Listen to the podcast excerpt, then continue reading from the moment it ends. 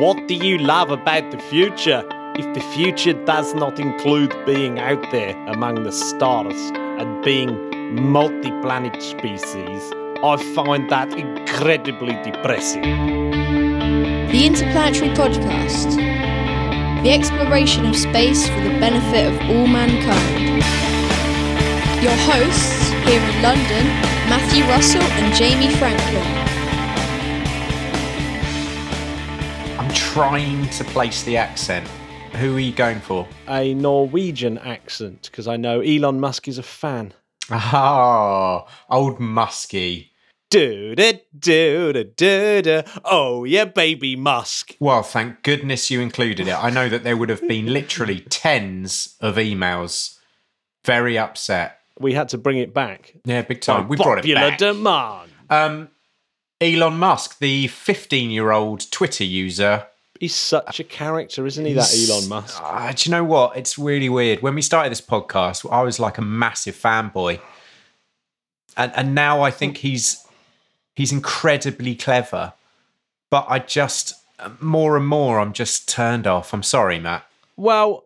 do you know what I should do is basically just unfollow him on Twitter and then just look at his work in the space world. That's what I should do. That's it. Well, I think maybe we concentrate too much on people's personalities and not sort of praise the issues. For example, he's done so... This week, I mean, let's face it, this week is just absolutely monumental. Very true. For Elon Musk. Let's look at what he's done. Well, yeah. Okay, so August the 2nd on Sunday, as we predicted, not particularly hard that one, August the 2nd was the return of Bob and Chunky from the International Space Station. Yes. In, of course, the Dragon, which concludes the entire test demo flight, which apparently went insanely smoothly. Insanely smoothly? Everyone was shocked by how smooth it was. That's what she said? Yep, as Jim Bridenstine said, we are entering a new era of spaceflight. And Elon Musk made a speech that actually, every now and then I watch Elon and he makes a speech and I'm endeared by him again. I know, yeah. But because I like what he says, I sometimes really like the things that he says and sometimes I really hate the things that he says. It's not him, Jamie. No. We should just pick on the issues. We should. Musk is just a man. Just I don't think we're really picking on him though. I just think he's a bell end on Twitter. That's it. Full stop. but everything else, fantastic. I think he's thick-skinned enough to take it, as if he'll ever hear me say that sentence. And if you do, well, don't worry about it, Elon. You're a very lucky man. But Jamie, did you stay up to watch another new era in space flight essentially start? Did you stay up and watch it? The 150 meter stay up, but I sure as heck saw the videos next day. Pretty amazing, no? It was absolutely so exciting stopping up because I'd stopped up the night before, and of course it didn't happen. Just at the last minute, it all vented off all the fuel. But this time, it did happen, and it was. It's just surreal watching it in real time because you can't quite believe that it's working. I mean, this is like a single Raptor engine lifting a massive 30-metre tall stainless steel grain silo type building. And it's able to gimbal and all that kind of stuff. It's amazing. I think the fact, it's weird, isn't it, that your eye, and just because it doesn't have, it just looks so... It just looks like it's going to topple, but it doesn't. Well, it is like sort of balancing a pencil in the palm of your hand, isn't it? And that's what's happening on the bottom by a totally revolutionary engine and design and everything else. The whole thing is actually incredible. The fact that he's doing it out in the open, designing it, and just stainless steel rolls being welded together in a tent out in the... Oh, it's just insane. It's so cool. Pretty old. Yeah, I'm a big fan of that. Yeah. Well, he's done, you know, it has to be said, he gets up in the morning and he's got to think about solar panels and cars and rockets and NASA and boring. and boring, yeah, and he's got a new baby, and he's got a pop star girlfriend stroke wife, and you've got to admit that it's still pretty epic, however you look at it. He does some terrible tweets, absolutely epic. Yeah, we all say stupid things. We do. Yes. Have you noticed I'm slightly veering back into Musk fan mode? Oh, clearly. I'm not going to anger you anymore, Matt. I'm totally with you with how ridiculous his tweets are. Yeah, it's just a bit embarrassing, but it doesn't matter. It doesn't matter. Yeah, you know. I'm sure. Tesla, the person, I think, was probably pretty similar, or Edison, well, these people, they're flawed. But they push humanity. They push humanity forward. Exactly. And people, we like characters, don't we? No, so there we go. Absolutely, Jamie. The week belonged to SpaceX for sure. It did. I want to do a massive shout out to Jill Norman, who has left the BIS this month after 4.5 years of sterling service. I love Jill. I love Jill, and I just want to say thank you very much, Jill, for everything that you did for us. It was absolutely vital for the start of the Interplanetary Podcast. Jill was there right at the beginning when we had 0 followers, about 5 or 10 less than we have now. And, she just was instrumental, wasn't she, Matt? All of the help when she didn't need to.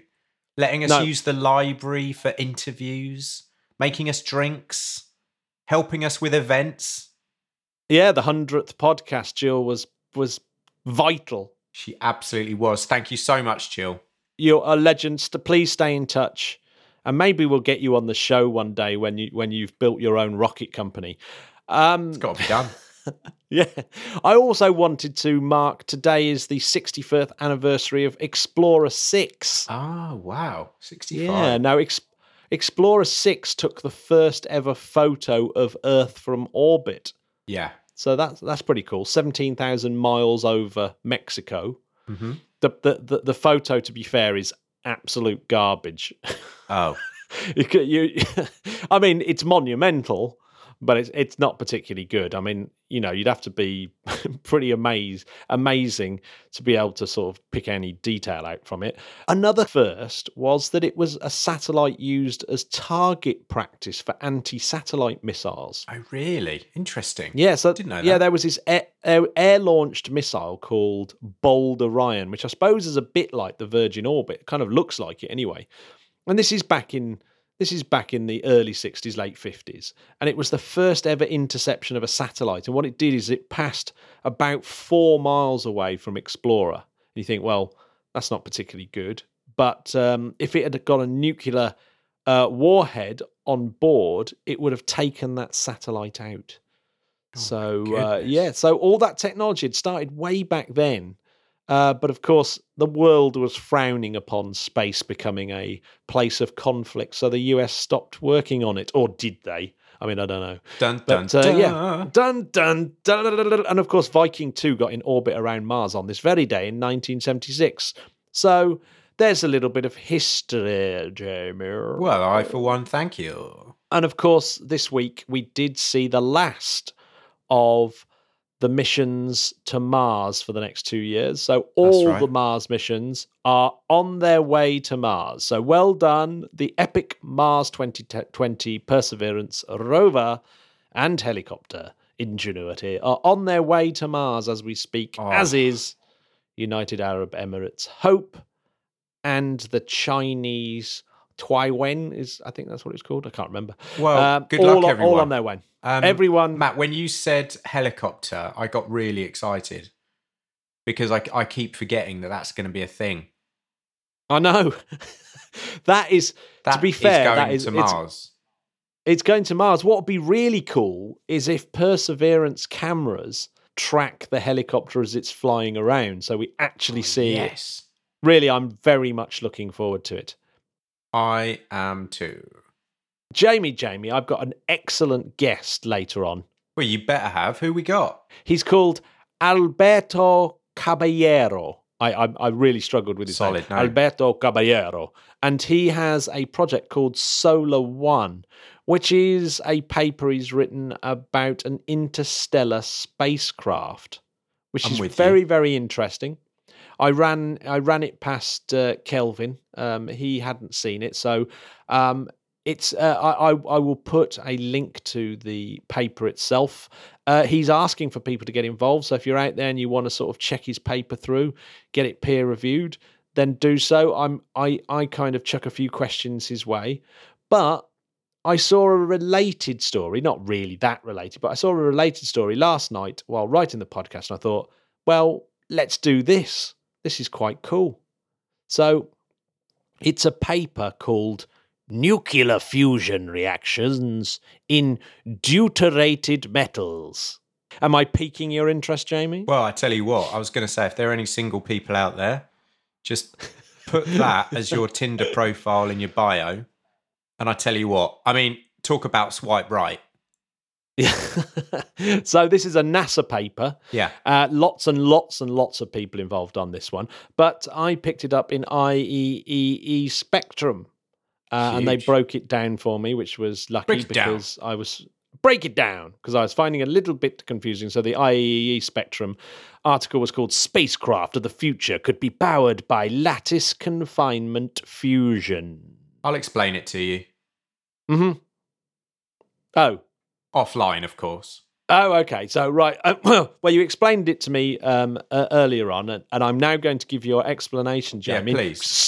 Stop me if you think I've got something wrong. Okay. So, so as we know, Jamie, when you think about nuclear fusion, other than the sun, you think about these enormous facilities that are being built in France and America, these enormous tokamaks or laser facilities. Good word, that. Huge just massive magnets, massive. I mean, they're huge. Basically, these are huge, huge, huge facilities to try and get the temperatures and pressures that are in the sun so that you can start nuclear fusion. Obviously, that's not particularly useful for a spacecraft. No. Right? And there's lots wrong. Well, I mean, you've got your two different types, really. You've got your nuclear fusion and nuclear fission. Fusion obviously fuses things together. And the easiest thing to do to fuse together are things really light atoms with things like hydrogen. Yeah, that have got really small nuclei, whereas nuclear fission, it's much easier to use the massive ones like uranium and push those together. But of course, there's a limited supply of uranium, plus you have byproducts. And so nuclear fusion is often considered a lot cleaner, and that's the way we want to go. No kind of byproducts other than helium, which is a bonus rather than a bad thing. Totally. This nuclear fusion in a lattice confinement seems to be exceedingly lightweight. So all you need is some metal, some hydrogen, and an electron gun. Is that all? That's it. Nuclear fusion, you get energy because as you push two elements together, they create a new heavier element in the periodic table. But that new element may not be as heavy as the two previous elements. So there's a missing mass. And of course, that mass change has been converted into energy, just like is happening in the sun. So yes, the sun, it powers itself from converting hydrogen into helium and essentially, and that missing mass gets turned into energy, which literally is the source of all our energy on Earth. Full stop. Full stop, with capital letter. With the exception of a bit of nuclear energy that we use. So, and I just want to get this in, Arthur Eddington was the person that first suggested that hydrogen-helium fusion could be the primary source of the sun's energy. Ooh. Back in 1920. Yes. 100 years ago. So only 100 years ago. But Arthur Eddington pops up all the time, doesn't he? He really does. Gene. Welcome back, Arthur. He really does. Mr. Eddington. So I presume. So the great thing about this, of course, is it's lightweight, which means we can send it into space. But also, the problem with a lot of nuclear reactors is the amount of radiation that comes off. And true, normally that's bad. That's quite bad. You don't want a source of radiation in your spaceship necessarily. Definitely not. But it turns out this one might be easier than you think. So it's not cold fusion, which has pretty much been debunked. It's a low energy fusion, but it still gets very hot. So this is how it works. So the lattice part is the crystal structure of metal itself. Uh-huh. And in this case, they used erbium or titanium. They use both.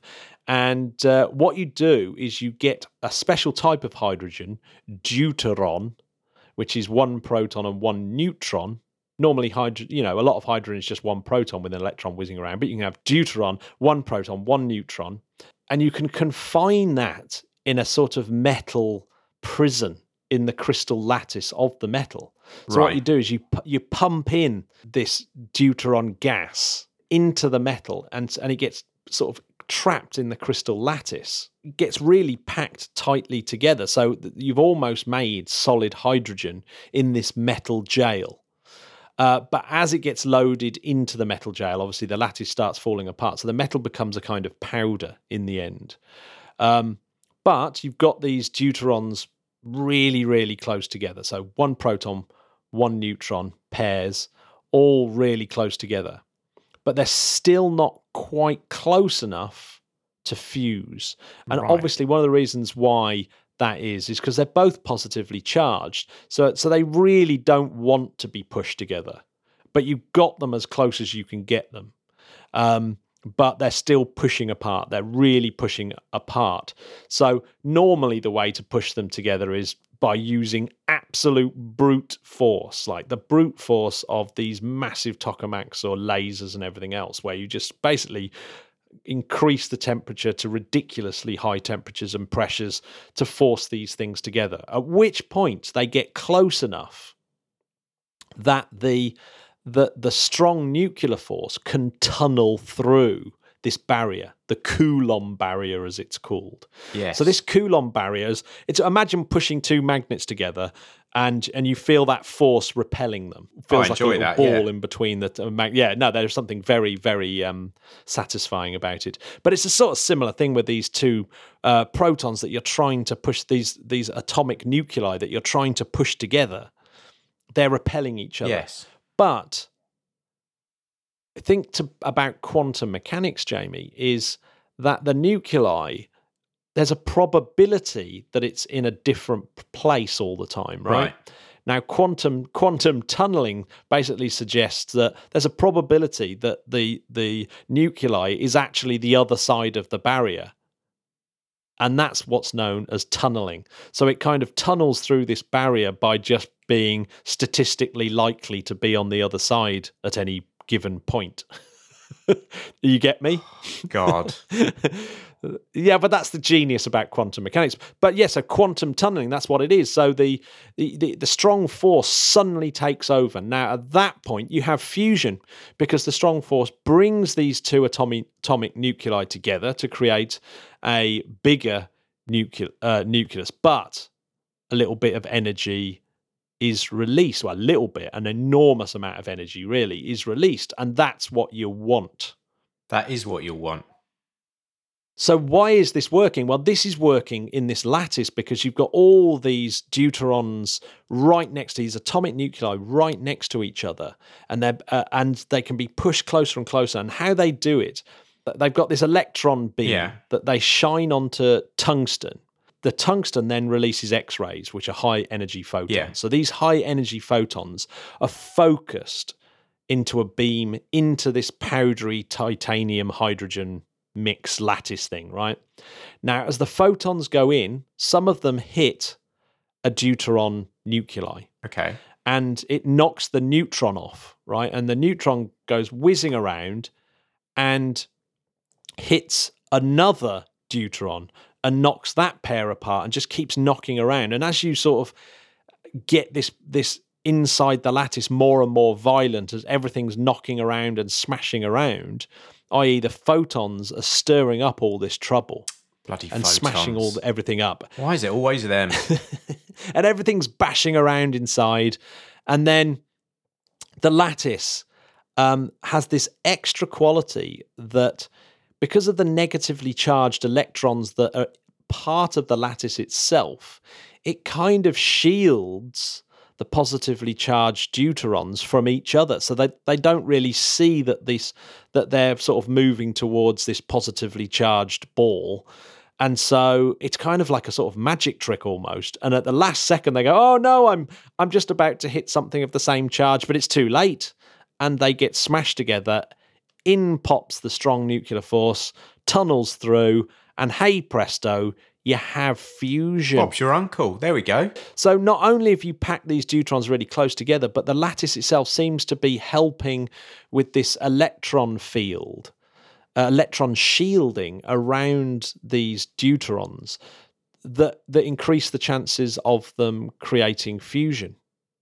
God damn. And NASA have proved this effect. They've this team that have written this paper have actually shown that that's what's happening. So you can get this really simple fusion going in just this powder without this massive machinery. So this could be really, really exciting. You know, it's small enough to do and probably cool enough that you can power laptops and stuff like that. Sounds like me, small and cool, and I power a laptop. But you've still got the problem of neutrons flying around. The problem with neutrons flying around, they've got very, very high energy, and it's very hard to soak them up or to try and stop them because they don't have a charge. But there is some evidence in this type of nuclear fusion that often you get helium as a byproduct rather than neutrons, and it can also fuse with the actual lattice itself, so you get this extra bit of energy coming from Oppenheimer-Phillips stripping reactions. Whoa, you went there. You don't want these neutrons escaping because they smash into the machinery, break it, they rip apart your DNA, they make things radioactive. So it's not great, but if they can sort of control that element, and that's the problem with all nuclear fusion reactors, of course, you've got to sort of deal with all these neutrons coming off. So that's pretty cool, isn't it? I just thought I'd flag that bit up because I'd not really seen this kind of low heat, low energy style fusion, and so that's interesting. It really is. I'm with you. I mean, it's a confusing subject, but one that I think we can all get something from, Matthew. If you got snooker balls on a table, and these photons that you're pushing in, I suppose, are just loads of white balls that you keep hitting around the snooker table, and you just keep hitting them around, and obviously the balls are going to start jiggling around and getting very, very, very violent on the snooker table until at some point two of the balls are going to hit each other so hard that they smash apart, and that's kind of what you want. Obviously, sounds painful. That is a very, very violent snooker table right there.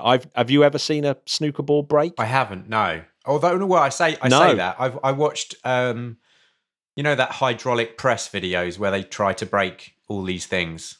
I've seen one go in that. That was quite satisfying. Oh, did it break? Oh, yeah. Well, it breaks everything. There you go. So breaking everything, I suppose the sun is a bit like that hydraulic press, as it can break anything. The huge rubber ball made of rubber bands was satisfying as well. I'll send you the link after. Yeah, that does sound satisfying. I quite like that. But yeah, I mean, the analogy stands. You know, there's a certain pressure that you have to get over to break these things, and obviously on a snooker table, it's incredibly difficult. Yeah. And normally you would do things like set the room on fire to try and make it work and crush the building. But this literally is a bit more subtle. It reminds me of the Aesop's fable, Jamie, about the wind and the sun, where there's a man with a coat on, and the wind and the sun have a competition about who can get the man to take his coat off. And the wind blows and blows, and the man holds his coat tighter and tighter and tighter. And then the sun just shines and the man takes his coat off because he's a bit hot. There we go. And it's an Aesop's fable about, you know, sometimes the sort of kinder method gets the job done rather than the forceful method. Are you also saying, Matt, we're just better off not doing much? No, that's not what I'm saying at all. Damn it. I thought I could have an afternoon off then. No, you've got to work, Jamie. You've got to... And work will make me shine like the sun? I think it will. I think what will happen, Jamie, is... I read you. You need to be working to make mankind a multi-planetary species. That should be your... trying. That's, according to Musk, is the only way you can be getting out of bed in the morning. Yeah, yeah, that's true. Right, so before we move on to the interview, there are other nuclear fusion reactors in the pipeline, like the Lockheed Martin Compact Fusion Reactor, that's trying to be smaller than these enormous fusion facilities that are being built around the world at vast expense.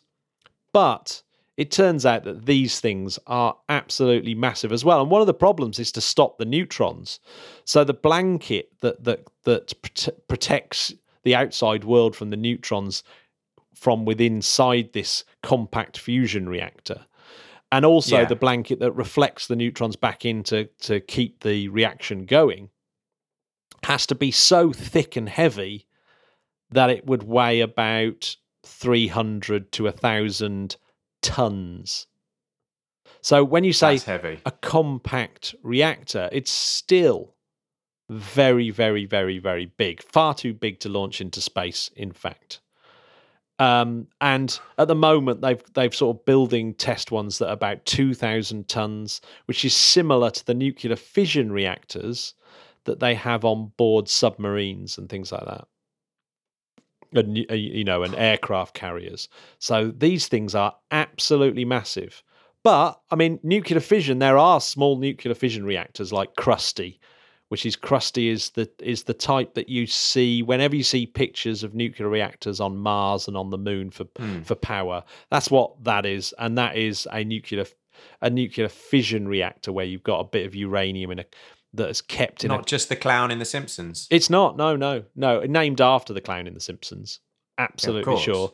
But yeah, that's where you just keep uranium that's trying to let go of all its neutrons, and then the neutrons keep getting reflected back in, and it heats up this core, and then you can use liquid sodium to power a thermal generator and produce about 1 kilowatt of energy.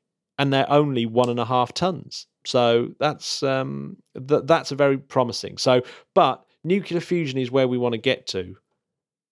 Maybe this lattice nuclear fusion is a breakthrough. Who knows? Jamie, do you... I think it is. Matt, you know, when you mentioned submarines just then, my mind, when I hear that word, always goes to Europa. I still can't stop thinking about it. All these years on. Oh, a submarine on Europa would be... Little submarine swimming under those oceans of ice. Yeah. I think a submarine on Titan is more likely, Jamie. Which could be swimming in the methane. Equally exciting. Well, you know, you can get to the methane, as we've discussed. Getting into the ocean of Europa is going to be incredibly difficult. Yeah, Musk's going to solve it. Maybe he's going to solve it. Musk is more concerned about becoming interplanetary at any cost.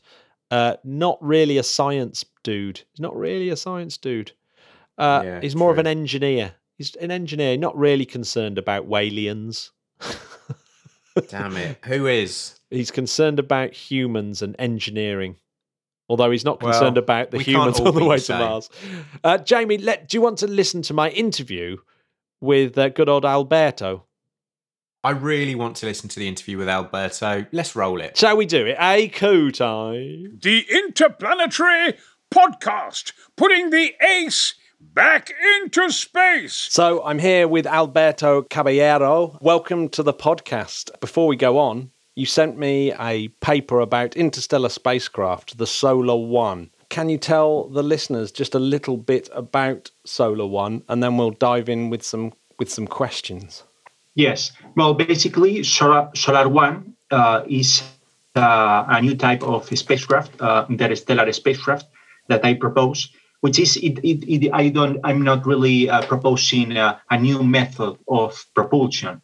I'm rather just combining several methods of propulsion that already exist into just one unique concept, which it integrates laser propulsion. It also has a nuclear fusion as well, in theory. and I added a buzzer scoop into the spacecraft, which would actually use electromagnetic fields to collect hydrogen and would also help to decelerate the spacecraft. So rather than a new method, it's rather a combination of existing methods for interstellar propulsion. That's what is new, in my opinion. That's why I say it's a new type, because I combine all of them. Yeah. I noticed that, and I thought perhaps the most noticeable part of it is the deceleration phase of it, that I hadn't really seen that kind of proposal before. But let's start from the beginning. So it's a bit like the Breakthrough Starshot mission, in the fact that its initial propulsion is lasers, isn't it? So, but it's designed for human travel, and obviously the Breakthrough Starshot is a grain of sand being propelled across the cosmos. So, yeah. So, what are the differences really between having to propel a grain of sand and propel a human-capable spacecraft? Yes, well, the main difference, I would say, it's power. We need much more energy to a much more powerful laser to propel a large spacecraft with humans, compared to, for the Starshot project, they only need only. It's still a lot of power. They need 100 gigawatts for between 2 and 10 minutes of continuous power to propel each of the spacecrafts up to 20% the speed of light. So it's not a huge amount of power, but it's still quite a lot.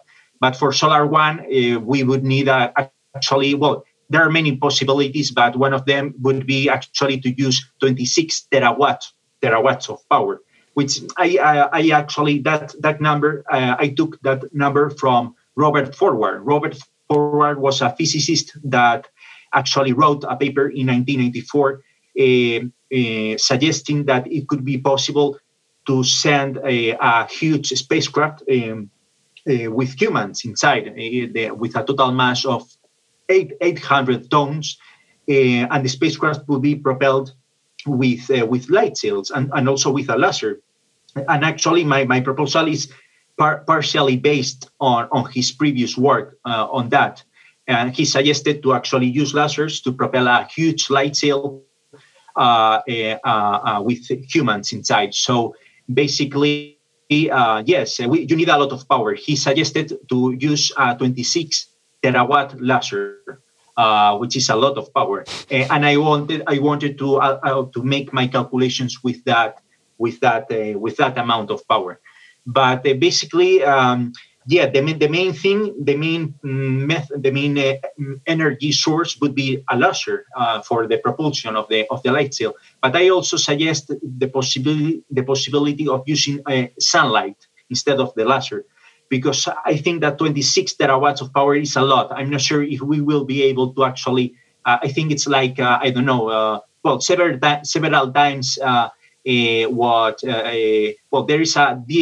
There is a laser called D-Star. I actually suggest to use this laser to propel the light sail. It's called D-Star. It's a proposed laser that it is actually intended to destroy asteroids. And in the paper, they also suggest that it could be possible to use the laser to propel light sails. But Solar One would need a huge array of these lasers, even of this. Each of these lasers, the star, it's actually the power output is 100 gigawatts. So you would need like a huge array of those lasers, several of them, to actually get 26 terawatts of power. That's why I also suggest to use sunlight instead of lasers. Right. So yeah, I mean, just to put it in perspective, because I was trying to think what a terawatt. So a terawatt of continual power. So at 1 terawatt all the time, continuous power is. I was looking at. I wonder what the world's most powerful nuclear fission reactor is at the moment, and it's a Japanese one at 8 gigawatts. It can do. So it's several orders of magnitude lower than that. So it's like even with a massive you know, full-on nuclear power station, we're still quite a long way off that. It's sometimes hard, isn't it, to think about the sort of power required, because it's so incredibly huge as an amount of, and how long would you have to be blasting this? Did you say 24 or 26 terawatts of power all the time? How long? Exactly. How long does that last for? Exactly. For 26 with 26 terawatts of power, I calculated 5 years of continuous. That's the impressive, the other difficult. We need 5 years of continuous power, and for the reference, one terawatt is 1,000 gigawatts. So I guess it will be 100 times what Starshot or D-Star needs. 10 times. The power of that they would use 10 times. So, it's quite a lot of power during quite a lot of time.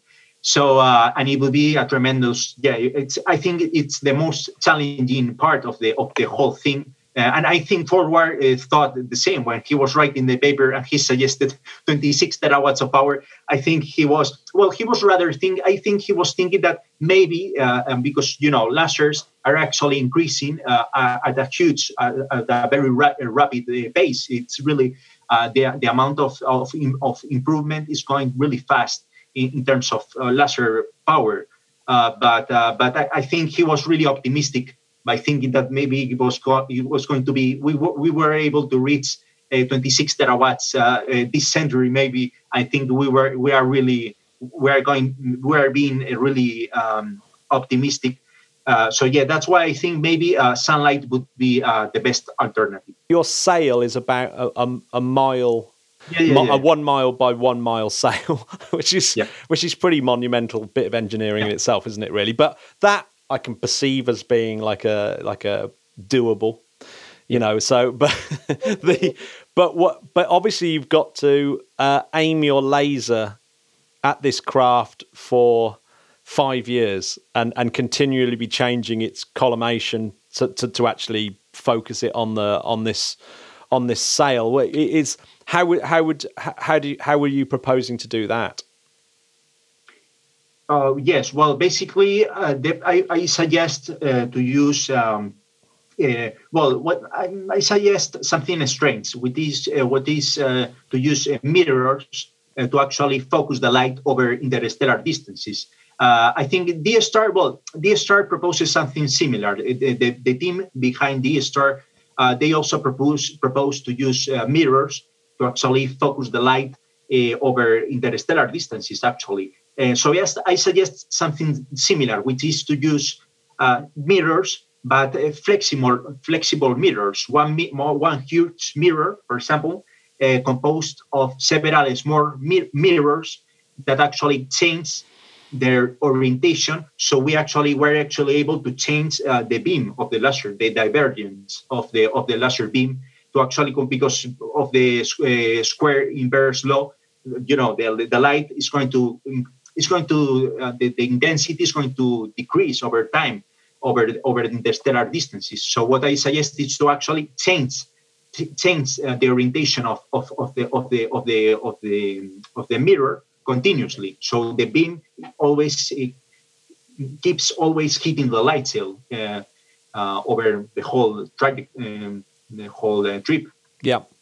So I mean because obviously the light sail itself is receiving a heck of a lot of thrust and a lot of energy onto it. I mean, presumably heating is one thing, but do you get the one thing I was thinking of as soon as any part of the sail becomes deformed, that it becomes deformed even quicker because you've got this kind of extra pressure on the sail pushing it off in a different direction to the rest of the sail. Is that a huge problem? Because it's only something I kind of was thinking about today as I was thinking, God, that is a lot of energy hitting a surface. So you start to approach all sorts of engineering problems. Yes, exactly. I mean, I made the calculations with a specific material, carbon fiber, and yeah, which has a maximum amount of a maximum limit of temperature that it can withstand. So yeah, that's crucial. I mean, once you reach that limit, it can cause serious damage to the light sail. So basically, the power density hitting the light sail is going to be constant all the time, because the mirror is going to be changing its orientation all the time, continuously. So the main one of the engineering challenges is actually to build a laser with a material which is very light, also very reflective, and also able to withstand such high temperatures as well. So there are many challenges involved in the construction of such a huge light sail. So far, NASA, for example, has built a 40-meter light sail. I think that's the biggest light sail ever built so far on Earth, 40 meters. So the idea would actually be to work in that direction to increase the size of the light sail, and of course, I mean, to try to find the best material for that. And I think it's a huge challenge. And also because, well, one of the components there, I would say there are two possibilities to gather light from the sun. Well, it would be, of course, necessary to send, whether we use a mirror or a Fresnel lens to gather light, I think it would be necessary to send the instrument close to the sun, because the closer to the sun, the higher the power density we get, the more power we need. For a distance kind of close to the sun, to a distance similar to where the Solar Parker probe will be, the closest distance, I think at that separation, we would only need a 6-kilometer mirror to actually get 26 terawatts of power. 6 kilometers of diameter, whether you use a Fresnel lens or a mirror to gather sunlight. And I have been in contact with some experts on interstellar travel, and they actually have suggested me that using a mirror would be much better. It would be really complicated to actually put a Fresnel lens close to the sun and try to gather light due to diffraction difficulties there. But I think that actually, yes, we have agreed that sending a large mirror close to the sun could be a possibility. So it would be a combination of one mirror to actually gather 1 meter of 6 kilometers to gather light, and then you would need at least another mirror to actually focus the light in the light sail, and that secondary mirror would have to be flexible to change the orientation over time. Whenever I think about things like these large mirrors and things like that in space, presumably that is one dangerous object if you lose control of a a mirror that's able to deliver that intensity of energy. Yeah, no, it would be really difficult to build such a huge mirror. I mean, it's not possible to build a mirror on Earth, because you cannot actually send to space a 6-kilometer mirror. I think it could be really difficult. So I guess it would have to be built in orbit around the Earth. Maybe you can actually build the several components, several small mirrors on Earth, and actually send them to the orbit and build the whole thing on Earth. And another important challenge would be how to send that huge mirror close to the sun, because it's actually a long distance and it's a lot of weight. I calculated if we use, for example, the primary mirror of the James Webb Telescope, if we scale that up to 6 kilometers of mirror, we would actually have a mirror of 700 tons, which is a lot of. It's actually close to what Robert Forward suggested for the mass for his spacecraft proposal. So 700 tons, it's a lot of. It's quite a lot of mass to actually send that close to the sun. So we would need something, some propulsion system, maybe ion drive engines, or something like that. Something really powerful to actually send that close to the sun. It would take quite a long time to actually send it close to the sun. And then, yes, of course, there would be many challenges as well when it comes to actually pointing.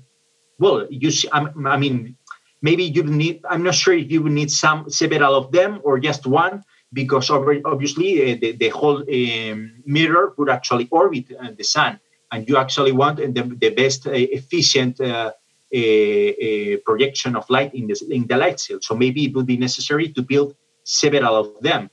So yeah, it's a really huge, it will be probably the most difficult challenge in engineering in the whole history of humanity. Yeah, no, absolutely. Well, until we get, I think, to the actual, so the spacecraft itself, so we've managed to get the spacecraft, say if we build this mirror and we build the massive, huge bank of lasers, which presumably are going out to some Lagrange point or on the surface of the moon or something like that. You've then accelerated your spacecraft up, but it's obviously a manned spacecraft. So we've now got this super heavy spacecraft, and it's hurtling towards a star system that you've pointed it in the direction of. And now we've got the terrible thing that we have to slow down after getting up to a third of the speed of light, and we got to slow down. So I thought the interesting part of this one was that your proposal of how you slow the spacecraft down. Yeah, exactly.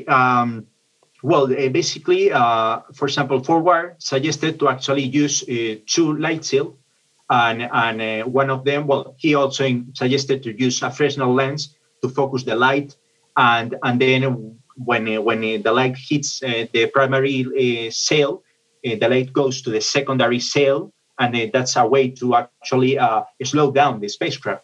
But you need a huge Fresnel lens. So what I suggested is actually something a little bit different, which is actually to include a buzzard scoop inside the spacecraft, because you actually need a lot of fuel. You need, I calculated, for the nuclear reactor, you need 5,000 tons of nuclear fuel, of hydrogen. So it's quite a lot of fuel.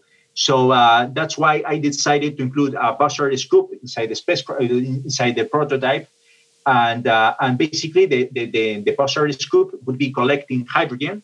No, the buzzard scoop would only be used during the deceleration, not during the acceleration, because if you use it during the acceleration, the buzzard scoop produces drag, which actually stops. It keeps stopping the spacecraft. So it's actually it will only be turned on during the deceleration, and because the main disadvantage of the buzzard scoop is that it produces drag that it stops the spacecraft, and that's an advantage for Solar One because it would only be used during the deceleration. So that drag that the scoop produces, it would actually help to decelerate Solar One, and it would actually the main thing that would decelerate the spacecraft. Yeah, yeah. I've just got one quick question. So, when you say switch it on, do you mean flower it out, or actually switch it on in terms of switch its electronics on where it's acting magnetically? Exactly. Yeah, the electricity to create the magnetic fields. Another possibility could be maybe to actually to move.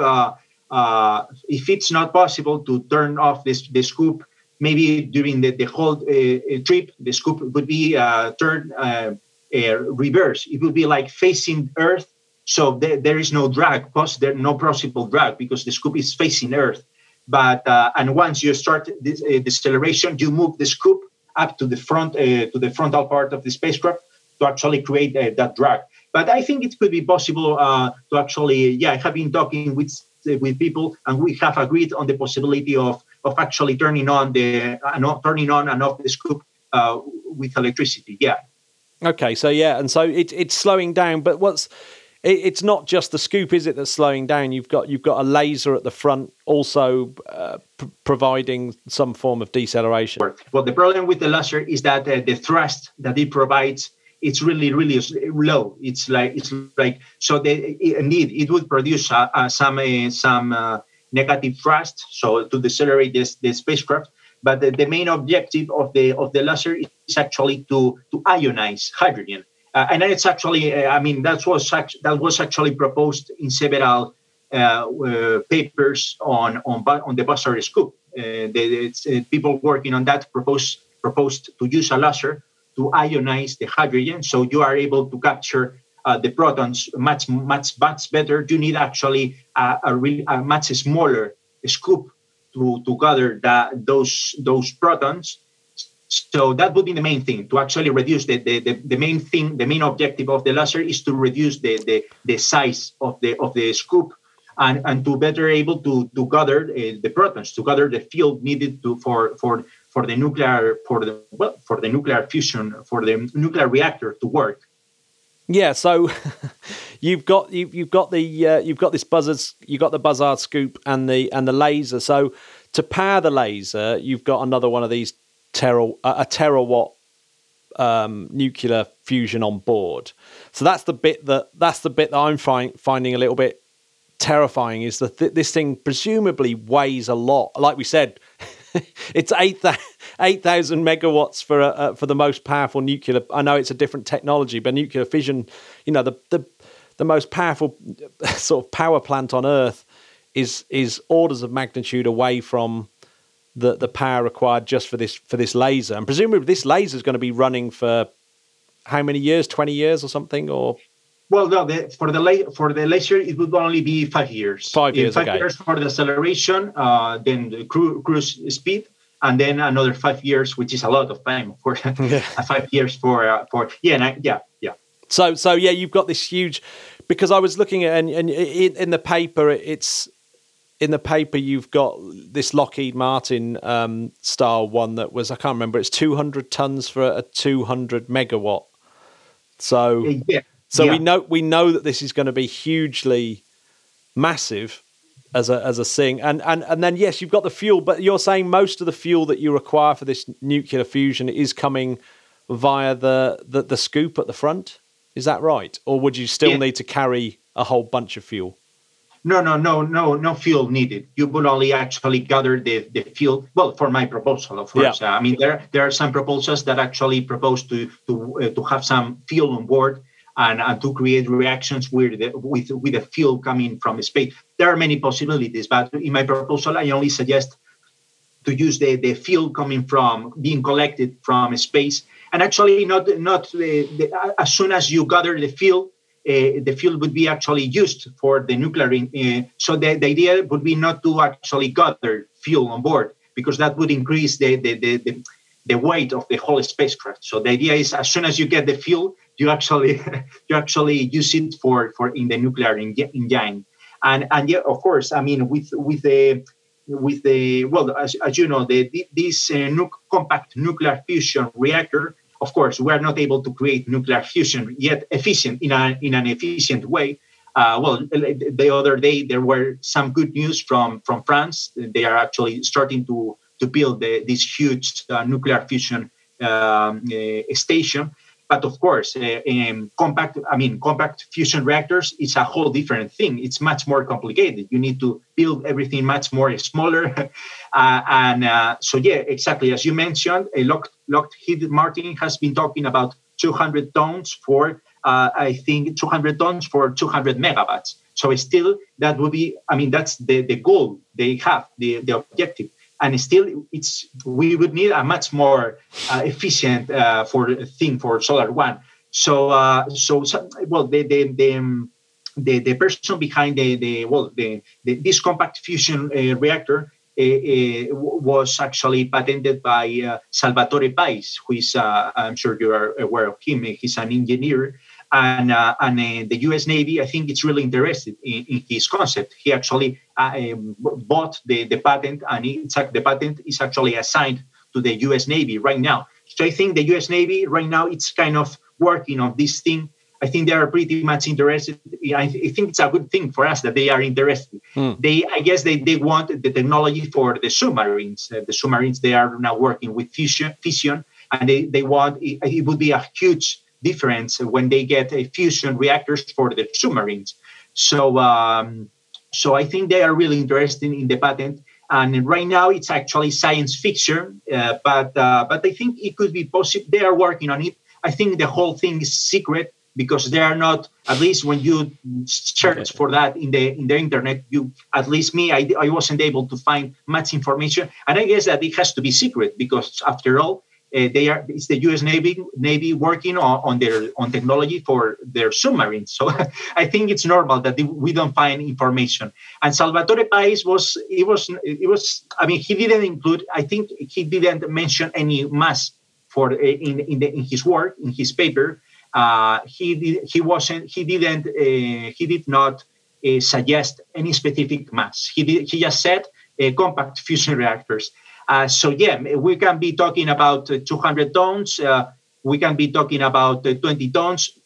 We are not sure because the designer of the prototype, of the idea of that compact fusion reactor, he didn't mention, okay, my proposal is going, my design would weigh a specific amount of mass. He didn't say anything. I think I didn't find any number for that. So we are actually kind of blind. We don't know. Yeah, I mean, I did notice one of the criticisms about that type of compact nuclear fusion was that a lot of the sort of nuclear fusion scientists are saying actually bigger is better, that the sort of larger you go, you get it's much easier to contain the plasma and all these kind of things, and you get almost, if you double the size of your reactor, you get 4 times the energy. So it seems that maybe making it compact in the first place might be causing more problems than like going that, like it's much better to get a bigger reactor and make it smaller rather than a small reactor and make it bigger, if you see what I mean. That's the kind of impression I got, that some people were sort of, that was the objection that I saw some people making about those smaller, the smaller nuclear fusion reactors. But I mean, it's the amount of energy required, you know, like 5 years of terawatts. Exactly. It's phenomenal, isn't it? I mean, what I love about papers like this is you start to realize just what an enormous problem interstellar travel is, that you start to put the numbers together and they just seem utterly incredible. But I suppose if we were sitting here 500 years ago, we might be saying the same thing about, you know, going to the moon or even just aircraft travel around the globe. So it's an interesting conversation, isn't it? What kind of timelines would you have on a craft like this? When would you expect anyone to be able to even contemplate building it? Well, some suggestions were about about nuclear fusion. Some experts were saying that maybe 2035. By 2035, we could have the first spacecraft powered with nuclear fusion, entirely powered with 2035. That number has been recently actually been changed, updated to something a little bit later. Maybe 2050, I'm not sure. I guess it is a recurring joke, isn't it, with nuclear fusion, that it's always 20 years away. I mean, exactly. That's true. That's true. Been 20 years away all my life, just annoyingly. You know, I remember being in the playground going, well, we'll have nuclear fusion in 20 years. So by the time I'm 28, it'll be fine. Yeah, that's true. What I find promising is the nuclear... the nuclear station that is being built, it's being built in France. I think that is highly promising. I think once they start working on that, building the whole thing, I think at some point we will be able to actually produce. I'm optimistic, and I think that we will be able to produce nuclear fusion efficiently this century. But when it comes to compact fusion reactors, I have no idea. Maybe this century, maybe next century, maybe there is a breakthrough by someone whose work is based on Salvatore Pais. I guess that you never know. I mean, what can happen in the future? Of course, we need several breakthroughs. That's for sure. The good thing about Salvatore is that, in my opinion, is that usually nuclear fusion reactors use superconducting magnets to actually for the containment, and I think Salvatore Pais uses a small conical dynamic fusers. So that's why he suggested that his prototype could be actually smaller than the typical large. So I think he suggests to produce the same amount of energy, but with much less weight due to the different configuration of the magnets. So rather than magnets, he proposed to use conical dynamic fusers. So that's why I think his proposal a little bit optimistic. A little bit, optimistic, but I think to a certain degree, because I think, I don't know, I mean, the U.S. Navy has bought the patent, so I guess it's not really a stupid proposal. I think they have found the proposal kind of interesting. So I guess that the many people right now is working on this thing. But of course, we need several breakthroughs, and but my idea with Solar One is to propose something that would use the resources of the solar system as much as we can. Of course, we need a high level of technology to do that, but I think it would allow us to save a lot of energy, because if we use sunlight instead of lasers, despite all the engineering challenges involved, I think it could be easier for us to actually use sunlight instead of lasers. And for the nuclear fuel as well, in my opinion, I think it would be easier to actually gather the fuel on board while the spacecraft is traveling, rather than actually having taking the fuel on board, which would actually increase the mass of the spacecraft quite a lot, in the order of thousands of tons. So I think that it would be ideal to actually try to use some of the resources of the solar system for so. And the other thing is that, for example, nuclear fusion has been proposed for interstellar travel many times. I mean, to build a Daedalus and an Icarus interstellar spacecrafts that would use just nuclear fusion to actually travel to the stars. But the thing is that they would need, because they only use nuclear fission, the amount of fuel that they need is actually tremendous. I think Icarus would need thousands of tons of fuel to actually propel the spacecraft. And the same for antimatter. You can actually build an antimatter spacecraft, but again, you would need a huge amount of antimatter to actually propel to that spacecraft, to not relativistic speeds, but 20-30% the speed of light. So that's why I think that Solar One would need less amount of energy, because you would actually need, I mean, because it combines several methods of propulsion. So you don't need that amount of energy of fuel. Well, actually no fuel, because you collect the fuel, and you don't need really antimatter because, again, I mean, antimatter, there is a spacecraft that actually it's proposed by, I don't remember the person, but he suggests to have a huge laser on board, and that laser would actually break space, and it would collect antimatter actually. But you need a petawatt laser. You need a laser which is actually much more powerful than the one that Solar One would need, and that would be much more weight, it would be much more difficult. So you would need several petawatts, maybe in the petawatt order. There are many proposals, but what I wanted to do with Solar One is actually to suggest something that actually requires energy, but less than the other proposals that are separated, individual. They just fusion, just antimatter. Yeah, I mean, well, that's the other thing I find fascinating as well with interstellar travel, is that you've got this.